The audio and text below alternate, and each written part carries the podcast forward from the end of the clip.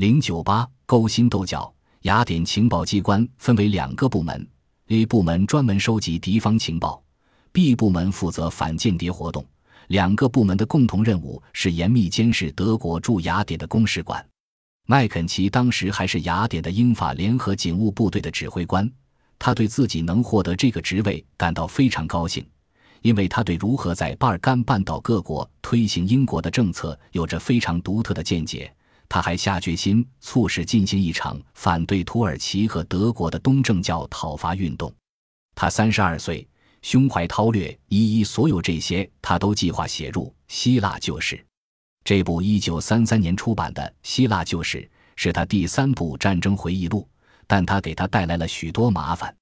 在雅典的英国情报机关由萨姆森少校领导。他自从1915年2月以来，一直以管理旨在救济土耳其和小亚细亚难民的基金会为掩护，收集着有关土耳其的军事情报。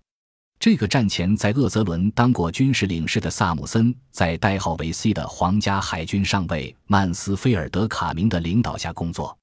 曼斯菲尔德是当时秘密情报机构的总头目，由外交部提供资金。C 负责各中立国家的间谍与反间谍活动。麦肯齐刚到雅典时，不知道 C 为何人。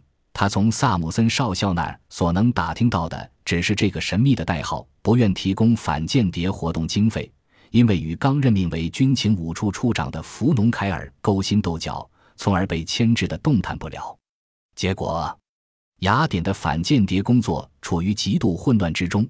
当时这方面的具体事务由蒙少校负责，但这个受萨姆森领导的有马耳他血统的正规军军官管理不善。麦肯齐有志于改变这一混乱局面，提高工作效率。恰好这时萨姆森找到了一个借口，免去了蒙雷亚尔少校的职务。实际上是编造了一个离奇的故事，说他准备搞一次暗杀活动。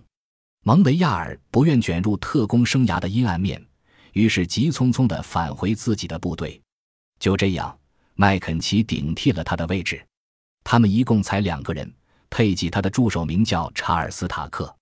一见面，他就对塔克产生了好感。